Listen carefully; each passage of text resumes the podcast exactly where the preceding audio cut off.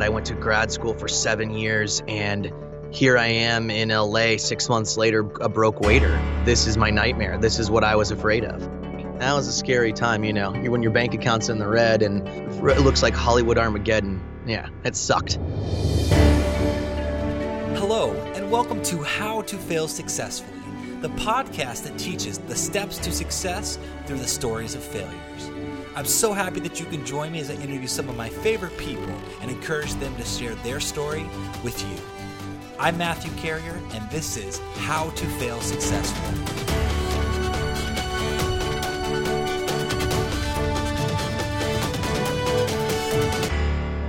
Welcome back. This is episode number 14. Today's guest is Robbie Daymond.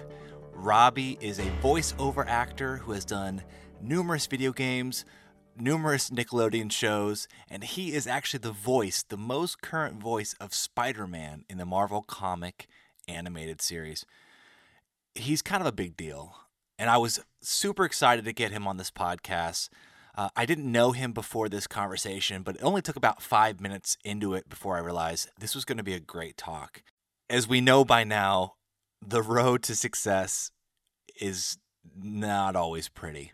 Uh, there's a lot of bumps and bruises along the way, and I asked Robbie to share that story with us.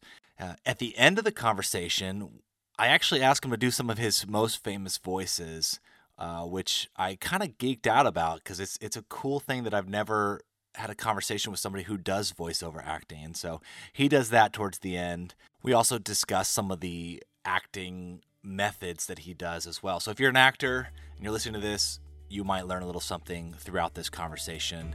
Or if you're like me, you just need a story that's going to help encourage you, let you know that you're not alone, this is the one here for you.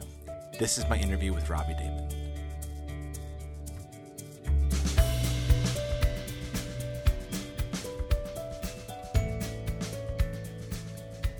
All right, Robbie, thanks for joining me today. I'm glad to be here. Yeah. Well, there. Well- I'm I'm you're there. I'm here. Eh, it's fine. Well, I don't know much about your world, so I'm really excited about picking your brain a little bit. Why don't you just tell us, like, what is your job? What do you do? Uh, you know, I well right now I'm I'm locked in a in a padded room talking to you, and my normal day job isn't that different. Uh, sometimes I'm by myself. Sometimes there are other uh, you know mentally unstable people in there with me. Uh, but basically, I am a full time voiceover artist in Los Angeles, and uh, obviously that means I I do voices for you know commercials you hear on television, radio, audiobooks, cartoons, video games, anime. Basically, there's a disembodied voice. Uh, it, there's a it could be me. So that's what I do for a full for a full time job. And then uh, some of the roles, you know, we, we do hundreds of projects, but some of the roles that uh, right now I'm most well known for is I'm currently the voice of Spider Man for the Marvel animated universe and video Yes. games, and uh, yeah, I also play Sailor Moon or uh, Tuxedo Mask and Sailor Moon, and uh, a bunch of other stuff that that your your your nerd listeners will probably know. Including a role on Final Fantasy, right? Oh yeah, Final Fantasy 15. I play uh, Prompto, one of the four main guys, one of the most recent ones. That one's been uh, very popular. It's a it was a great game. I really enjoyed working on it. Awesome. Well, we'll- we'll get into that a little bit more later. What I'd like for you to do, though, is can you just share your story with us? Um, what got you to where you are today?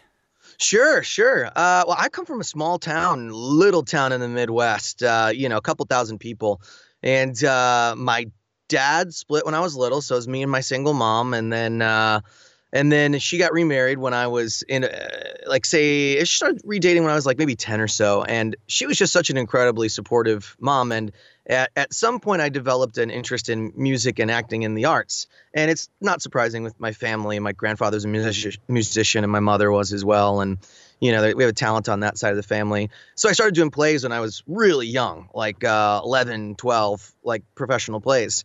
And then uh, it just stuck. I had a normal childhood. hunting, fishing, all that stuff, and sports. But uh, but the acting thing never really left me. So um, I did it th- all through high school and uh, and did professional theater. I just started doing summer stock when I was 14. Went to college for it, uh, and in the summers again, I would always go and do summer stock, uh, like rotating rep and other stuff like that. And uh, and then I also went to grad school and went ahead and got my master's degree, and that was in 2007. And uh, I moved out to Los Angeles and uh, sort of put my nose to the grindstone and tried my hand at uh, film and television and, and theater and all that stuff and had moderate success, you know, enough to pay the bills, but not enough to live the lifestyle I wanted. And then uh, and then I realized, well, how can I marry my love of sort of nerd culture and uh, and my voice training and and expand sort of my repertoire for the type of characters that I perform. And that's how I found my way into voiceover. And about, uh, I'd say eight years ago, I, I, decided to sort of drop everything else and really just put my head down and work just on voiceover. And, uh, and you know, you get out what you put into it. And, and uh, that's what I do full time now. Now, why did you get into acting? Like, what as a kid made you want to be an actor? Hmm. Yeah, I don't know. Maybe it's because I lived in a small rural town with no neighborhood kids. I had to entertain myself somehow. Uh, I don't know. It's hard to say. I always had an expressive side, and um, you know, I still do music and stuff like that, but it just it just seemed like not only the thing that I was the best at, but also that I uh, thought I was always a practical little kid. I, I I thought I had the best chance of making it in a career. And I know that sounds crazy because there's so few people who do it, but I would say compared to being like a rock star, uh, I think uh, an, an act, a working actor was a, a, much more reasonable goal. So even as a kid, you know, when I was deciding in, on which college to go to, I thought, well, yeah, I could go to music school or I could do this or that, but I want to do the thing that I like, and I got the best shot at maybe making it. So, and, and why is that? Like, why would you have a better chance as an actor than as a musician? I don't know. I don't know. Maybe that's. I don't know if that it's definitely not right. It's definitely my subjective sort of point of view, but it just feels like uh, people forget that there are working actors out there. In other words, you know, not these people that get millions of dollars for a movie, but people that people that go in and and work every day and make the things that you watch. And I I knew that to be true. And uh, I also knew that theater was a kind of a grind like that as well. So I didn't mind that. Uh, the idea of, you know, not necessarily being super rich, but making a good living and doing what you love every day that that kind of got me going. And I just I don't know, maybe it's because my my, my parents and grandparents were uh, were musicians, and I I knew what that life was like uh, and how hard that can be. Uh, I don't know, it was, it was just never the never the path for me, I guess. What did your mom think about her son wanting to be an actor? That's a good question. Uh, you should ask her. She's a she's a PhD. She's a philosophy professor. I'm sure she'd have some ideas about it. Um, I don't know. She was always supportive, her and my dad. And they knew I had other pursuits. They knew I, you know, I worked for their construction company when I was younger. And, you know, I was, I, I got really good marks in school. And uh, I mean, not to be whatever, but I probably could have done some other things. But once I, I think they, at a certain age, they realized this was it for me. And once they realized it, they just did everything to facilitate my success. So, so I'm eternally grateful for them. They, they were always, they, they made me they made they made sure I knew there were other options out there, but they always supported uh, my choices. And uh, yeah, can you clarify something for me? You said your sure. dad. Uh, now you said oh my stepfather oh, okay. yeah my step gotcha. my stepfather but i don't call him that uh, yeah. you know he's been he's been in my life since i was 10 and he adopted me officially when i was uh, 13 and you know he's the most manly man. You know, I mean, he owned owned a construction company and was VP of this other construction company. He's like a six-time Iron Man, like super athlete, just sort of alpha male kind of guy. And to walk into the situation and you know uh, adopt this uh, weird little theater kid. Uh, I don't know. I don't know. Kudos to him, but I, I couldn't ask for a better uh, I couldn't ask for a better male role model uh, to come into my life at, at, that time when I probably really needed it. So uh, yeah, my my dad's awesome, and he beat cancer this year. Oh, that's Kicked awesome. His, yeah, right. Yeah. Talk about a talk about a superhero. That's awesome. Yeah, that's great. So when you're in high school, you mm. were acting. Yeah. Then you went to college for acting. Mm-hmm. And grad school. And everything was smooth sailing, right? No problems in school. Everything worked out. I great. don't think I'd be on this uh, this this blog here if if it was right. yeah, yeah, yeah, yeah, Tell me about it. Well, uh, I first started to encounter problems, I would say, I always associated with adults when I was a kid. And eh, because, you know, I had friends my own age, but I think that was sort of the problem leading into high school and college. I had a really supportive uh, uh, theater teacher who who made I was president of the thespian club and all of that stuff, but I couldn't always do the plays because I was doing professional plays and college plays, and I started to notice that uh, not not resentment, but like I started knowing that performing above my expected level might lead to problems in the future. That was my first taste mm. of it. Even though I had a very, very supportive theater teacher, Miss Miss Sulzner, I, I, I felt guilt for the things that I was doing that I wasn't supposed to be. You know what I mean? Like when you have to tell the school, you have to explain to the school why you're not participating in the, the club that you're president of, and that's because you're working. Uh, I knew things. So when I got to college, I wasn't surprised that it, it, that that started to become a problem. Uh, I went to a, a, theater conservatory. We're talking like a, I think it was like a 30 at the time. This is 2000. It was like 35 grand a, a year or something, which doesn't seem like a lot now, but oh, back yeah. then that, yeah. that was a, a lot of money for a theater arts for a BFA program, yeah. a, a supposedly terminal degree. But I got academic scholarships and a performance scholarships, and my, my parents covered the rest and some Pell Grants here and there. And I got there and it just sucked. Uh, I I hated it, uh, and it was my dream school. It was a, a, school called Webster University, and in the Midwest, they uh, compared to Cincinnati Conservatory of the Arts, they were the place to go if you were going to stay in the Midwest. You know, I auditioned at some other schools and got into a bunch of other schools, but none of them were a focused conservatory and none of them gave me as much money and i just thought it you know, they held the annual midwest theater auditions there i mean i i just thought this was my dream school. This was the place to be. Outside of something, some pipe dream like Juilliard or something like that, uh, this is where I wanted to go. And I immediately started butting heads with the faculty because they were teaching this sort of ooey gooey, wound picking sort of acting technique that everybody else just bought into hook, line, and sinker like an 18 year old does. And not to say I was more experienced, experienced than my peers, but I was more experienced than my peers. And I was looking for uh, a practical acting technique that I could take out into the world and use. And I just felt like I, I, I just could not buy into it. Uh, you know that that song from Chorus Line? It's like, uh, uh what is it? And it asked me to ice cream, and I melt, and I felt nothing. You know how she she's talking about feeling nothing from these acting classes, and that was exactly my experience of it. And so that's what I started to experience, and I'm very clear it was it was uh, prevalent in my work there.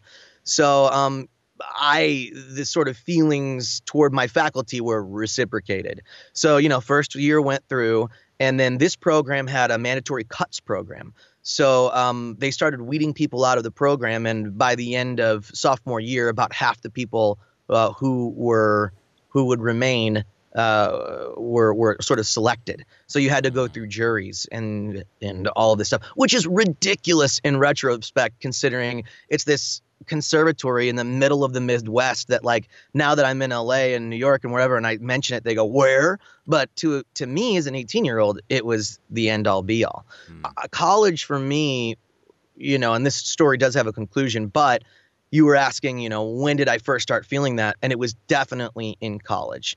You know, I walk in with this resume of, you know, 25, 30 professional plays, and I didn't get cast once my freshman year in anything.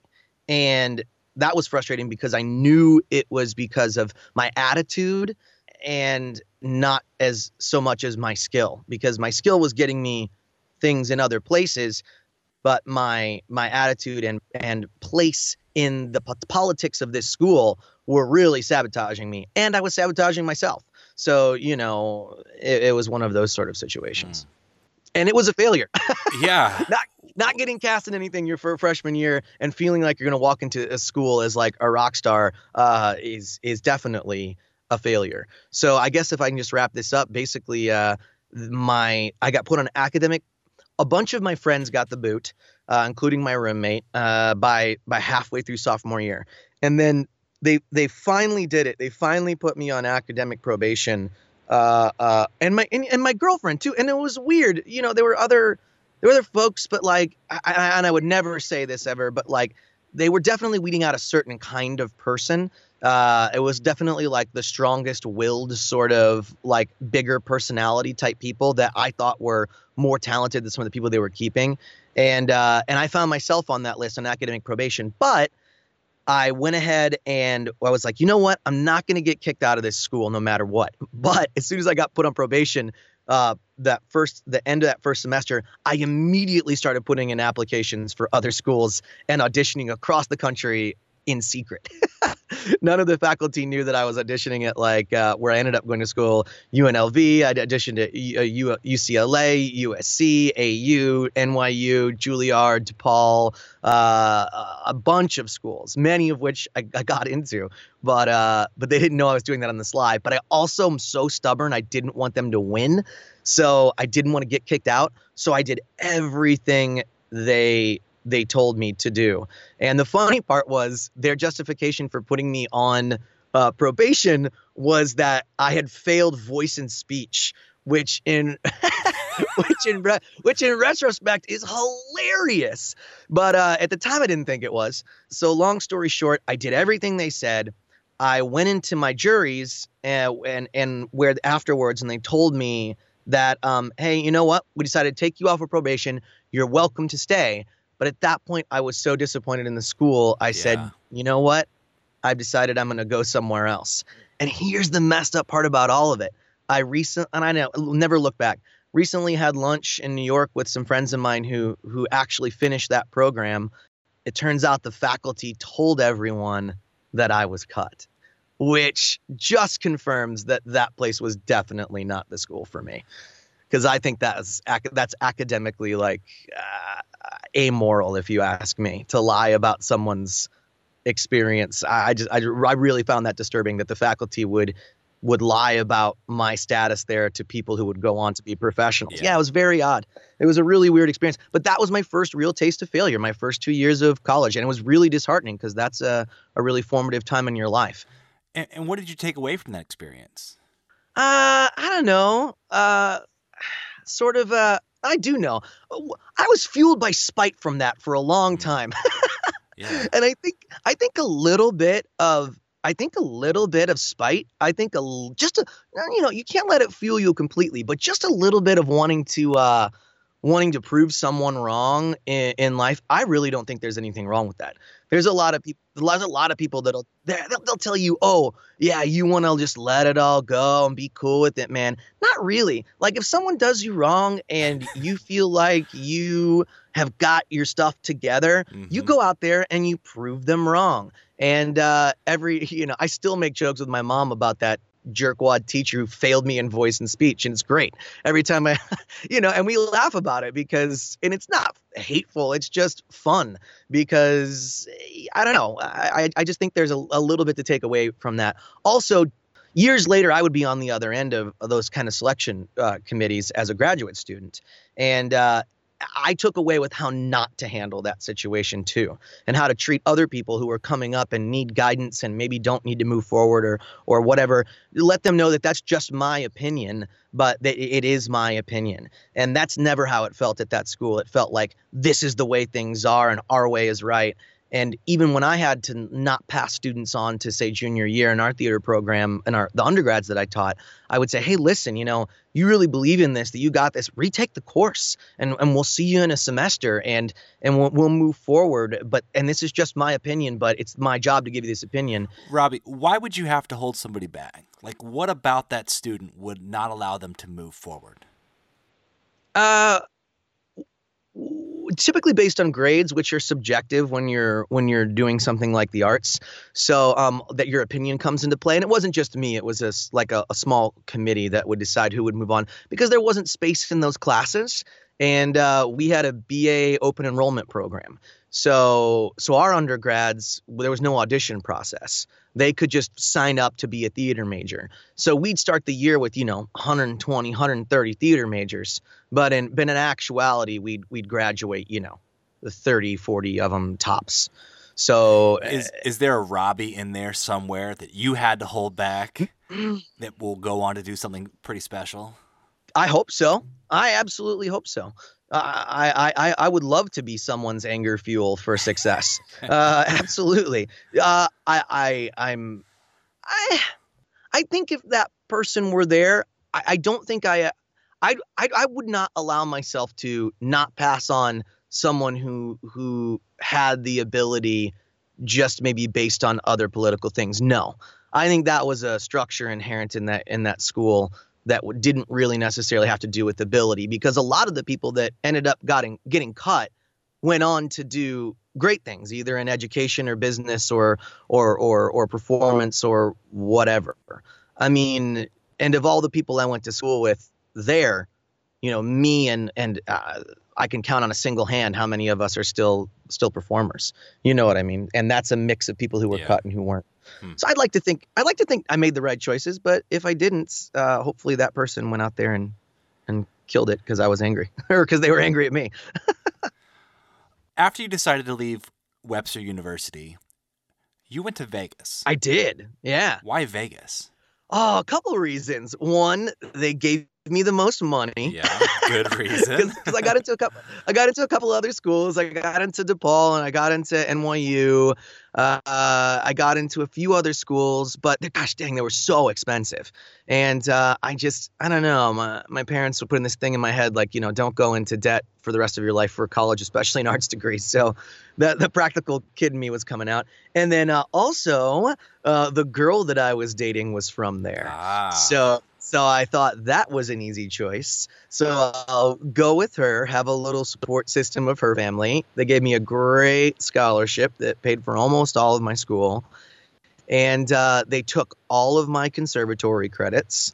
And uh, and I knew that I would be able to finish in four years. So that was a big deal to me. Uh, I wanted to finish my undergrad in four years total.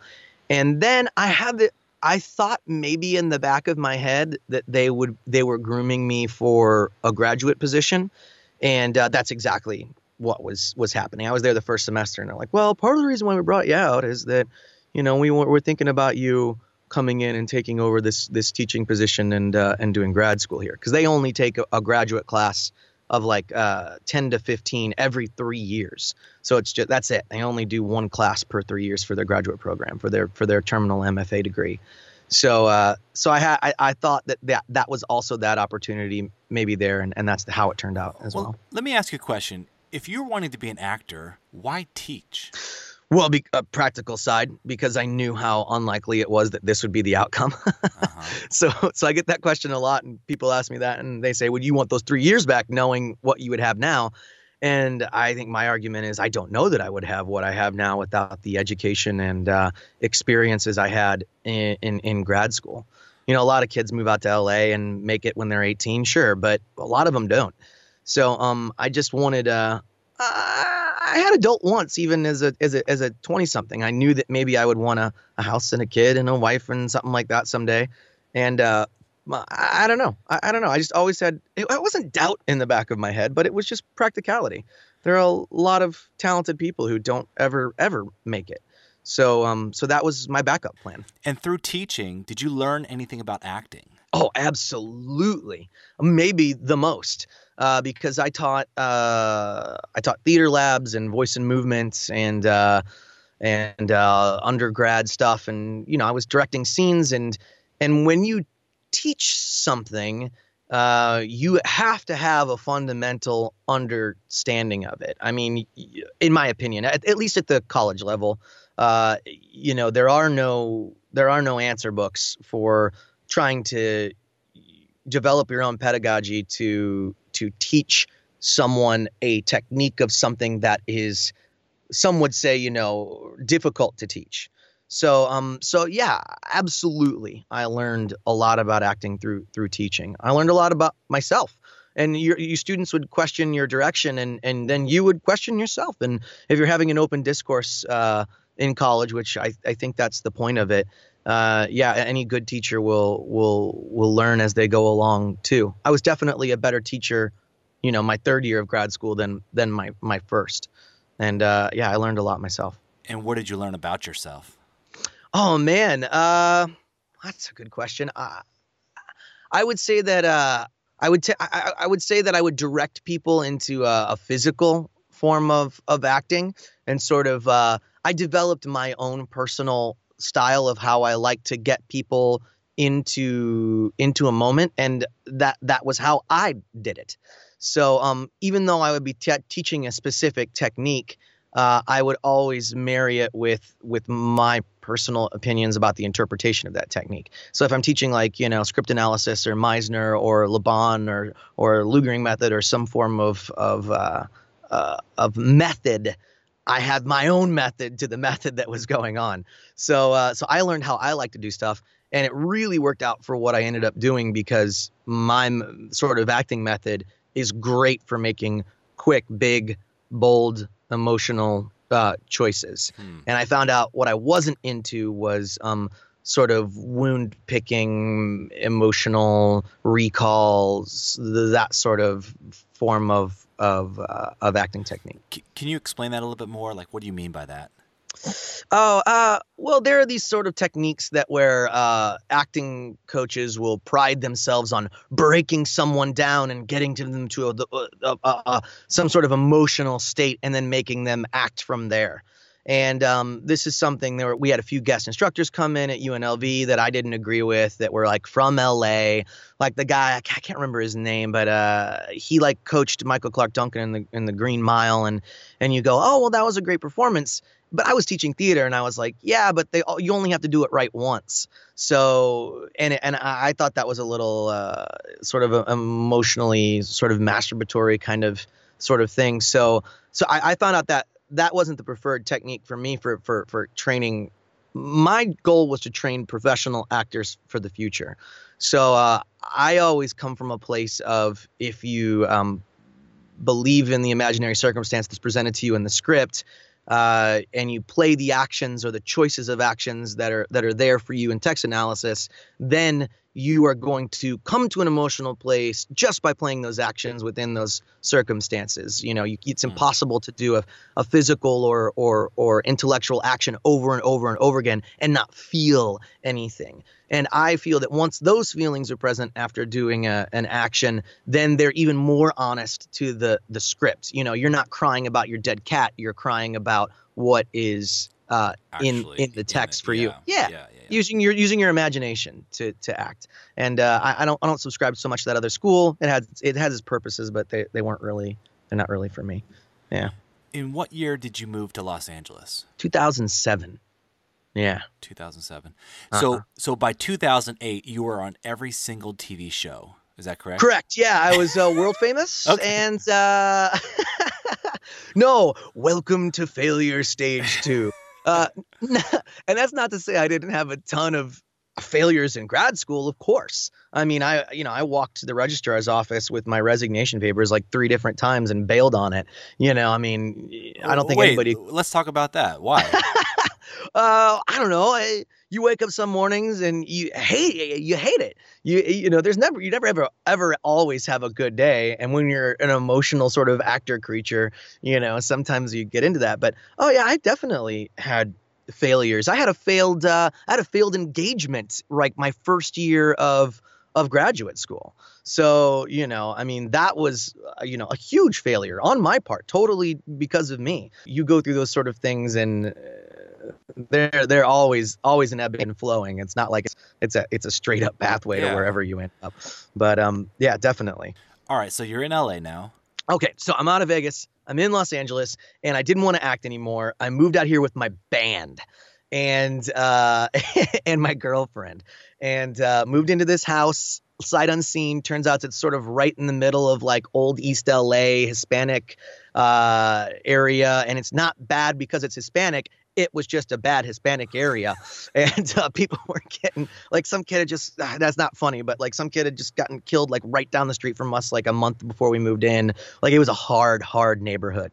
And then we jumped all, dumped all, jumped all, dumped all of our stuff over there. Drove my girlfriend into Hollywood, and she pulled up to this big, beautiful apartment, and like, oh, she thinks this is it. And then we pull around the back, and there's just this dumpy little house sitting in the back of a parking lot. And she she immediately bursts into tears and i'm like well i guess this is where you and i are living for the next year you're over here i'm over here this is gonna be terrible Yeah. so uh, so we got moved in and then me and my band went on tour yes. uh and that was brutal yes. we were on tour what, for what was the band's name? Oh. no uh all right it was uh meaning through madness Yes. oh yeah it was like a nu metal band like a awesome. like a Avenged Sevenfold bullets for my Valentine sort of uh you know that mid aughts nu metal stuff. But you know we played some shows, we made some money, we had a good time enough to where we all packed up out of Vegas and and moved to moved to LA together. okay. So um so we did a few shows, went on tour. Uh, I spent all of my savings on tour because the tour blew up. I had to rent our own cars and pay for my old band's food because everybody was poor and broke, and I was the old man in the band at 25. And uh, we slept on the streets in Canada, and it was with this tour, this tour called Rock Uranok, which was basically like uh, Eastern Europe's like Rolling Stones and Aerosmith's bands touring around the country. So we went all the way from yeah, we went all the way from the from the West Coast up through Chicago, Canada, down through the South, and up through New York. It was like a full on tour, but we were the American acts. Mm. Our guitarist was Serbian, so he knew these guys, and he was like a, an amazing Serbian guitarist. So we would go in and either open or be like sixth or seventh in the lineup. There was maybe like nine or ten bands, and uh, we would play these awful little bars with for hundred people. But then when we go to Canada, and there would be like thirteen thousand Eastern Europeans in the middle of a park. So it was a crazy experience. Not really a fail, but a little bit in the terms that it made me completely broke. And then my entire What, what was your role in this band? I was the lead singer. Oh, of course. yeah, of course, of course. Wore, wore a lot of leather and necklaces. Eh, No one wants to see it. No, please, God, don't Google it. yes, Uh, I'm gonna Google it. It'll be up on the website. Okay. No. uh, but uh, but anyway, it was a really fun experience. But it just totally blew all my money. Uh, we played one show at uh, in in L.A. and uh, within like four months, uh, the whole band went back home. Okay, so we're at that halfway mark here. As we continue on with Robbie's story, he lets us know how he went from uh, just that, that lowest moment of being completely broke. Well, actually, I'll let him describe it. and I was broke. I was dead broke. That's when the first two years in LA started, and it was rough. If you're enjoying this podcast, I would ask that you would subscribe. Uh, you can also now find me on Twitter and Facebook uh, at, at HTF Successfully. That's how to fail successfully, but it's at HTF Successfully. I'll start posting some behind the scenes and uh, some extra quotes from the, uh, the episode. So let's get back to the second half of my conversation with Robbie. Enjoy.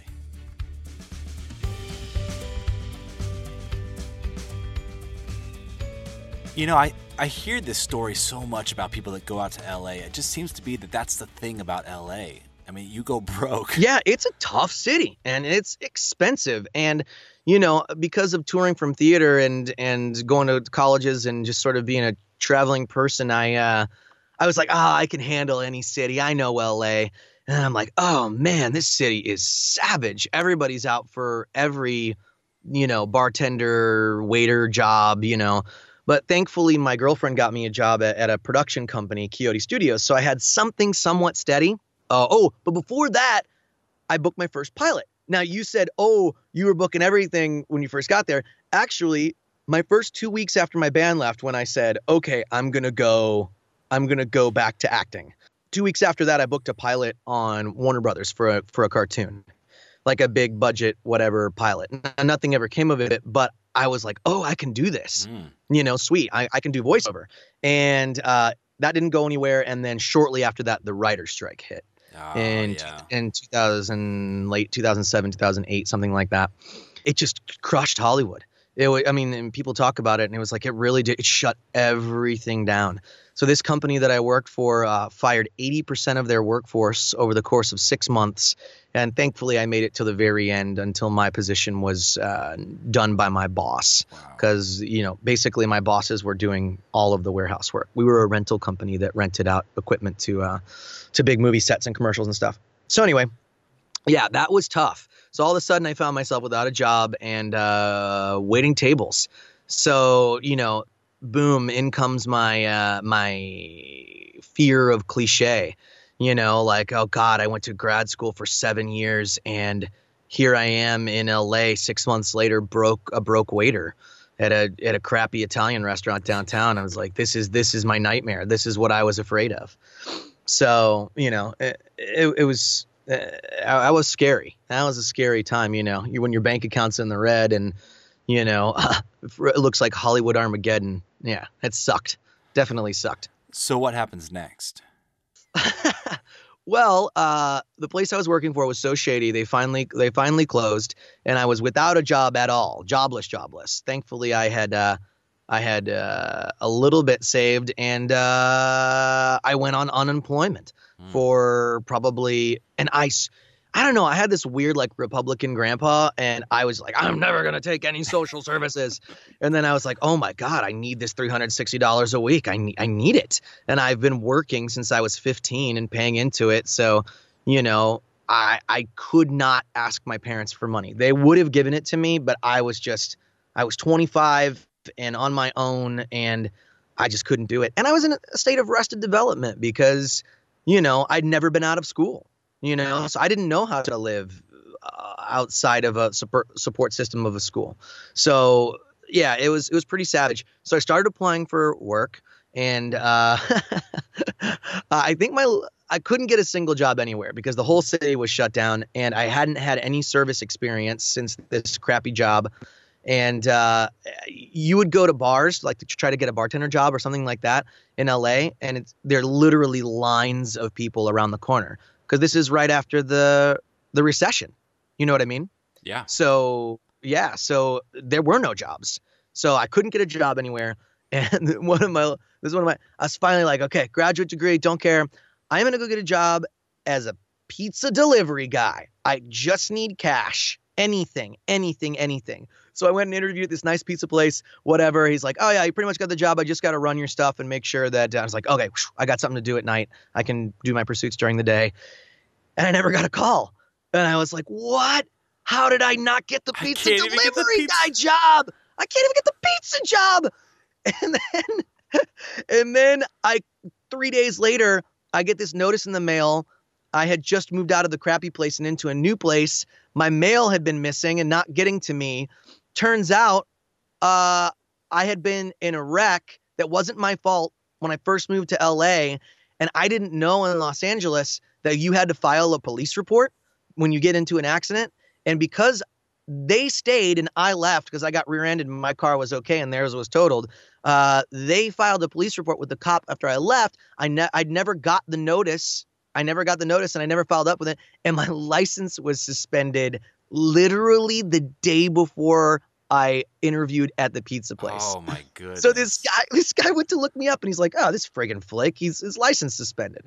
So here I am, you know, license suspended, no job. My girlfriend and I had just my girl longtime girlfriend and I had just broken up and um uh I was scouring for work. I finally went on like some kind of job finding site and saw an opening for uh, a, a, teacher position at the New York Film Academy, and uh, and I and once I saw that and applied, I started going, all right, let's get your CV together. So my mom helped me put my CV together, and I started blasting out my uh, my my resume and my CV to. Uh, uh, Santa Monica College and Pepperdine and anything in the Los Angeles uh, area.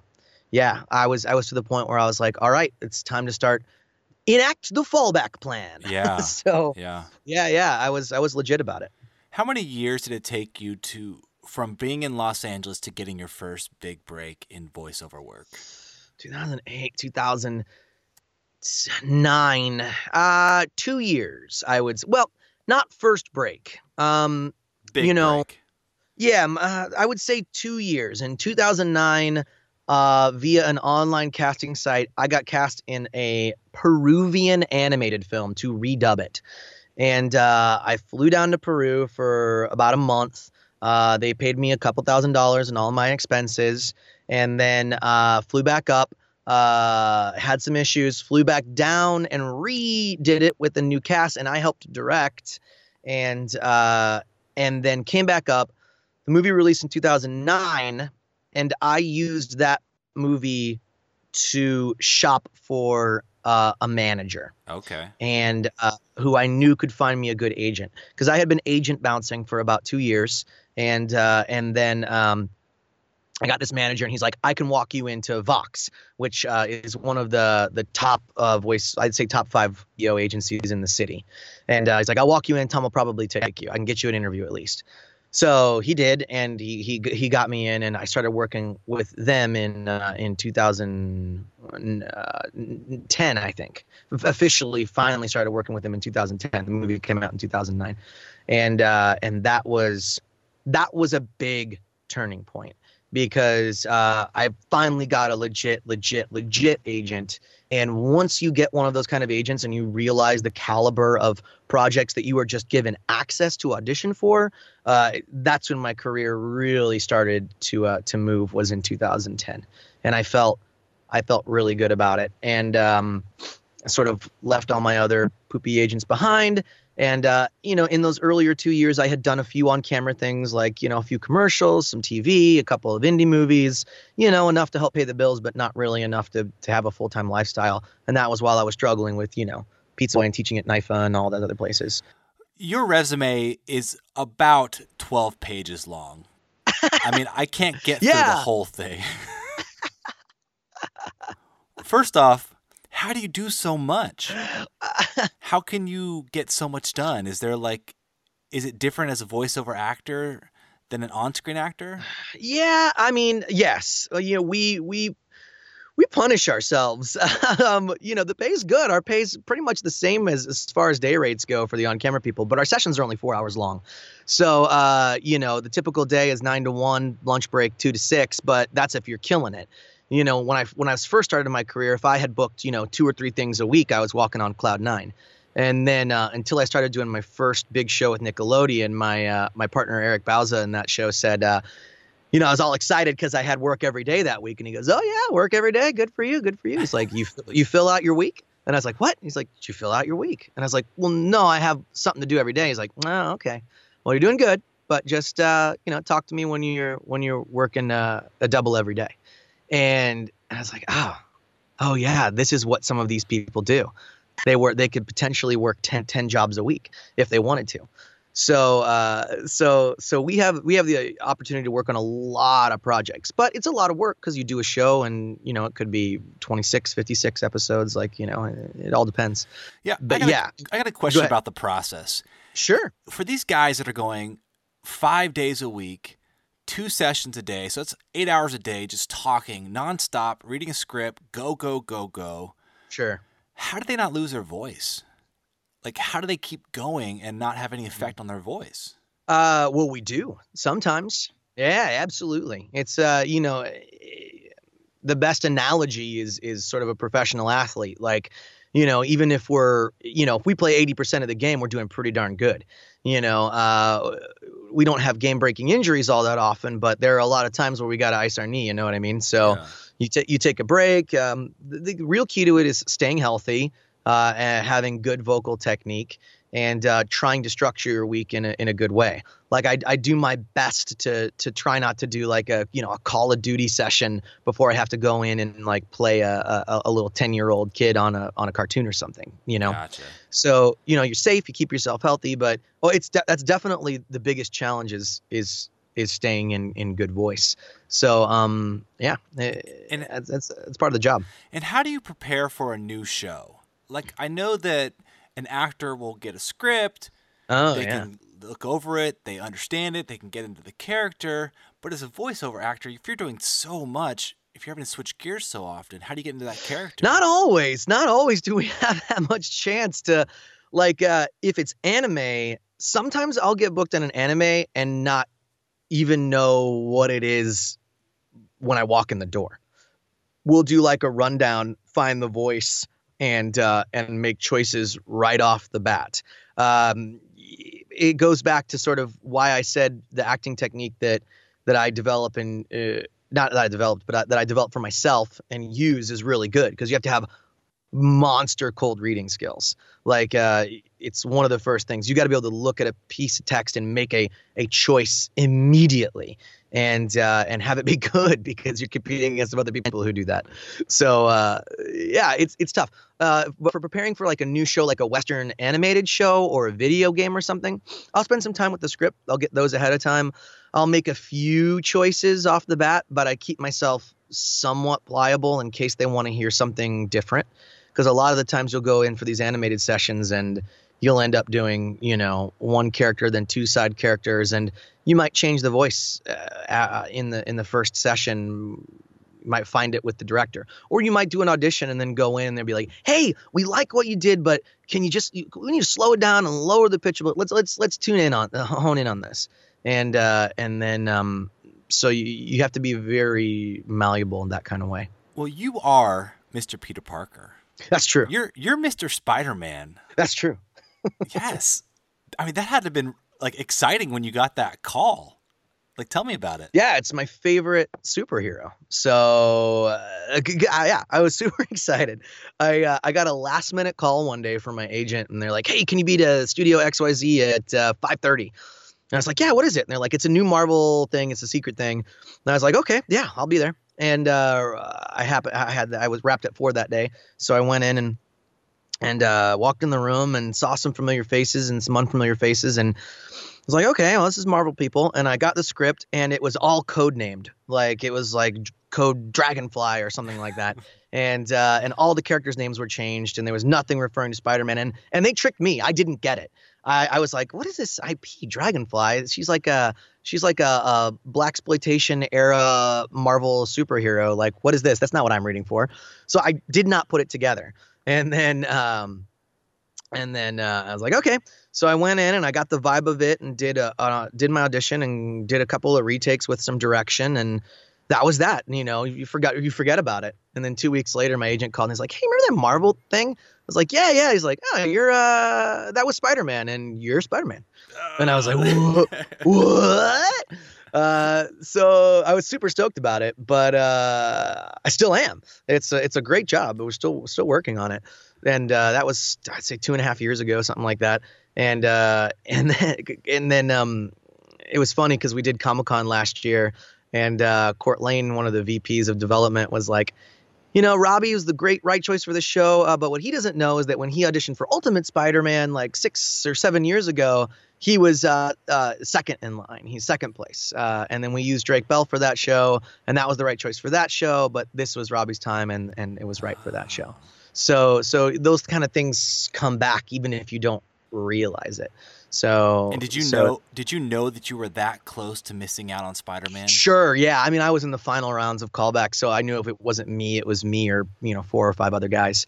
But in, in the end at, at the level that sort of I'm working at right now, I feel like if I lose a job, like or not lose a job there's no you don't ever have it but I'm, what i'm saying is if I, I do an audition i feel like it's really good for me uh, I can probably guess the 10 other guys that it's going to be if it's not me. Ah, Uh, okay. it's a very small community in that way, and an even smaller community when you start talking about who does what things that are in their wheelhouse, you know? well, if you could share Mm-hmm. if you could give me some voices, okay? I want to hear like some wide-ranging voices. Like what are your two Oh. favorite voices that you've done? You know, one side or the other. Oh, there. Are, I guess there are a bunch of them. Uh, uh, sort of. Um, Pete is Pete is one of my younger characters, and I have a younger voice. So when I do Peter Parker, he's sort of he lives up here. He's kind of high and up, and he's a little bit nerdy. So it's it's just a variation of my voice.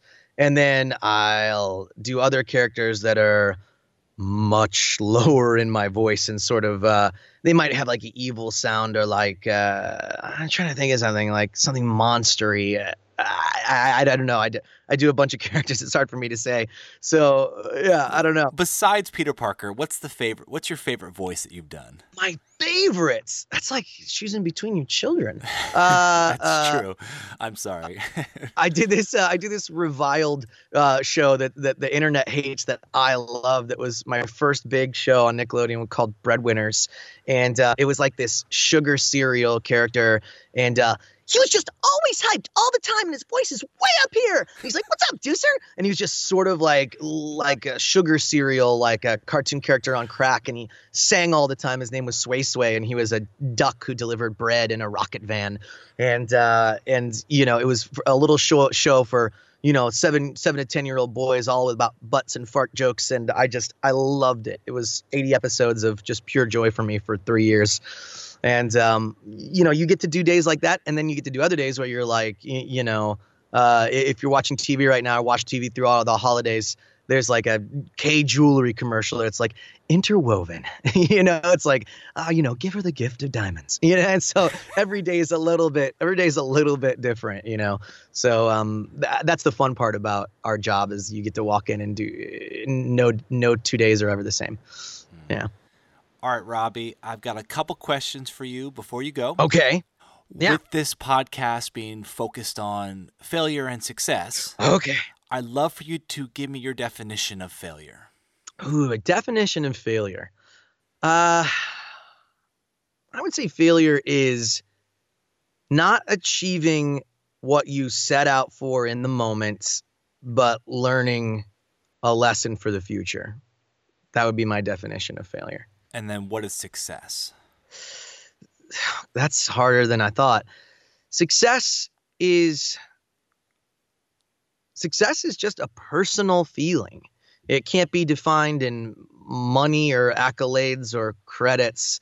Success uh, comes from a sense of contentment that you have gotten something that you have set out to achieve. I think so. And are you successful? yes. And uh, here's why? Because I made a bargain with myself in 2004 uh, when I decided whether or not to go to grad school, since we've talked about that quite a bit.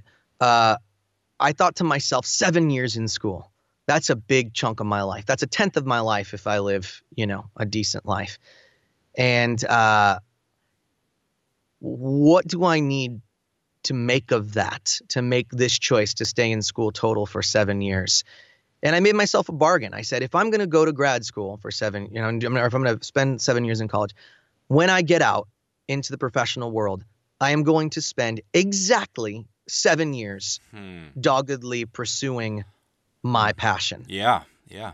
That that's it. So for me, I was 25. That means by the time I was 32, uh, and I set little goals of what that meant to have achieved that goal. Uh, I would not have, be working another kind of job. Uh, I would only be a full time actor, and uh, I would be living a comfortable lifestyle, and I would do I would be doing so without uh, compromising my creative intent, mm. and uh, and that happened for me a little early. It happened for me at about uh, thirty, but uh, where I felt really comfortable with it, and that was a moment where I was like, okay, this is a success. I did it.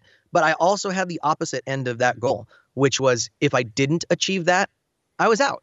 I was done. That's all the amount of time I could put into this, the in this life, and then I would st- start to look at my start to look at my backup plan or teaching or or something completely different, uh, because you know at 32, you know that's about you're you're hitting the point where it's like, oh, how many times can I reinvent myself by the time I get to a certain age? So, um, so th- that was the deal I made for myself, and I'm grateful every day that I was able to to come come make good on that bargain with me. What's the next step for you? What's your next goal? Oh, hard to say. I- am really enjoying what I'm doing, but um, professionally, uh, my end game would be uh, to to write and produce and have my own show with mm-hmm. either just myself or or my my writing group that I work with. Uh, personally, uh, I got engaged uh, this past summer, and uh, thank you. And on that same trip, I uh, I I accidentally made a baby too, so that was a big trip. So uh, I've, I've got a baby on the way, and a, and a and a wife to be had in the in the coming year, and and um that really made me re reevaluate what a true success in life is, and um for the, for the for most of my life, it's been about me and uh, about my pursuits. uh, professionally and creativity, uh, create creatively. And um, I would say that in the coming years, my big goal is going to be having a better work life balance and being better to myself and the people that I I love, and um, not making not making work the end all be all. Hmm. Wow. Yeah. Man, I so appreciate you coming on this podcast today. Um, I learned a ton. Congratulations on all of your success. Thanks. I know that I will now be following your career much closer so that I don't have to weave through the 12 pages of, of resume. I can just start right now. So, congratulations on everything. You too, brother. Thanks a ton for having me. What a cool guy. Hope that you enjoyed that conversation. Uh, look him up, Robbie Daymond. Follow his career. He's going to have keep having continual successes, uh, and that's, that's what makes me happy. You know, the whole point of this is to show that you know we we are all striving to be successful, but it's not easy and it doesn't look pretty. Uh, but if you keep going at it, eventually you will find that success in something that you are passionate about. I'm so excited for next week's episode when I sit down with Divine Evans. Divine is a producer, writer, song arranger for the greats. I mean, anybody from Mary J. Blige, Chainsmokers, Tim McGraw and Faith Hill, uh, Justin Timberlake. In fact, he's actually currently working on Justin Timberlake's halftime show at the Super Bowl. Uh, and I got an opportunity to sit down with him. Here's a clip from next week's episode. At the time, she had unfortunately became the victim of rape and sexual assault in uh, in a studio environment. So, me dealing with that, I, I decided to take my wife's advice, and I decided to take my natural approach to life, and I decided to let my pain from that experience become art because it, it's what helps me cope with life. You know, whenever life gets hard and things get, you know, overwhelming, you know, the, the creative side of me is what gets me through that. And I wanted to do something for her to show her that she was not alone. I wanted to do something to her to show her that there is life after this experience. And I wanted her to feel love. And that's what inspired uh, the sheet music, the Diary of a Songwriter project. All right, hear the rest of that story and many more next week. We'll see you then.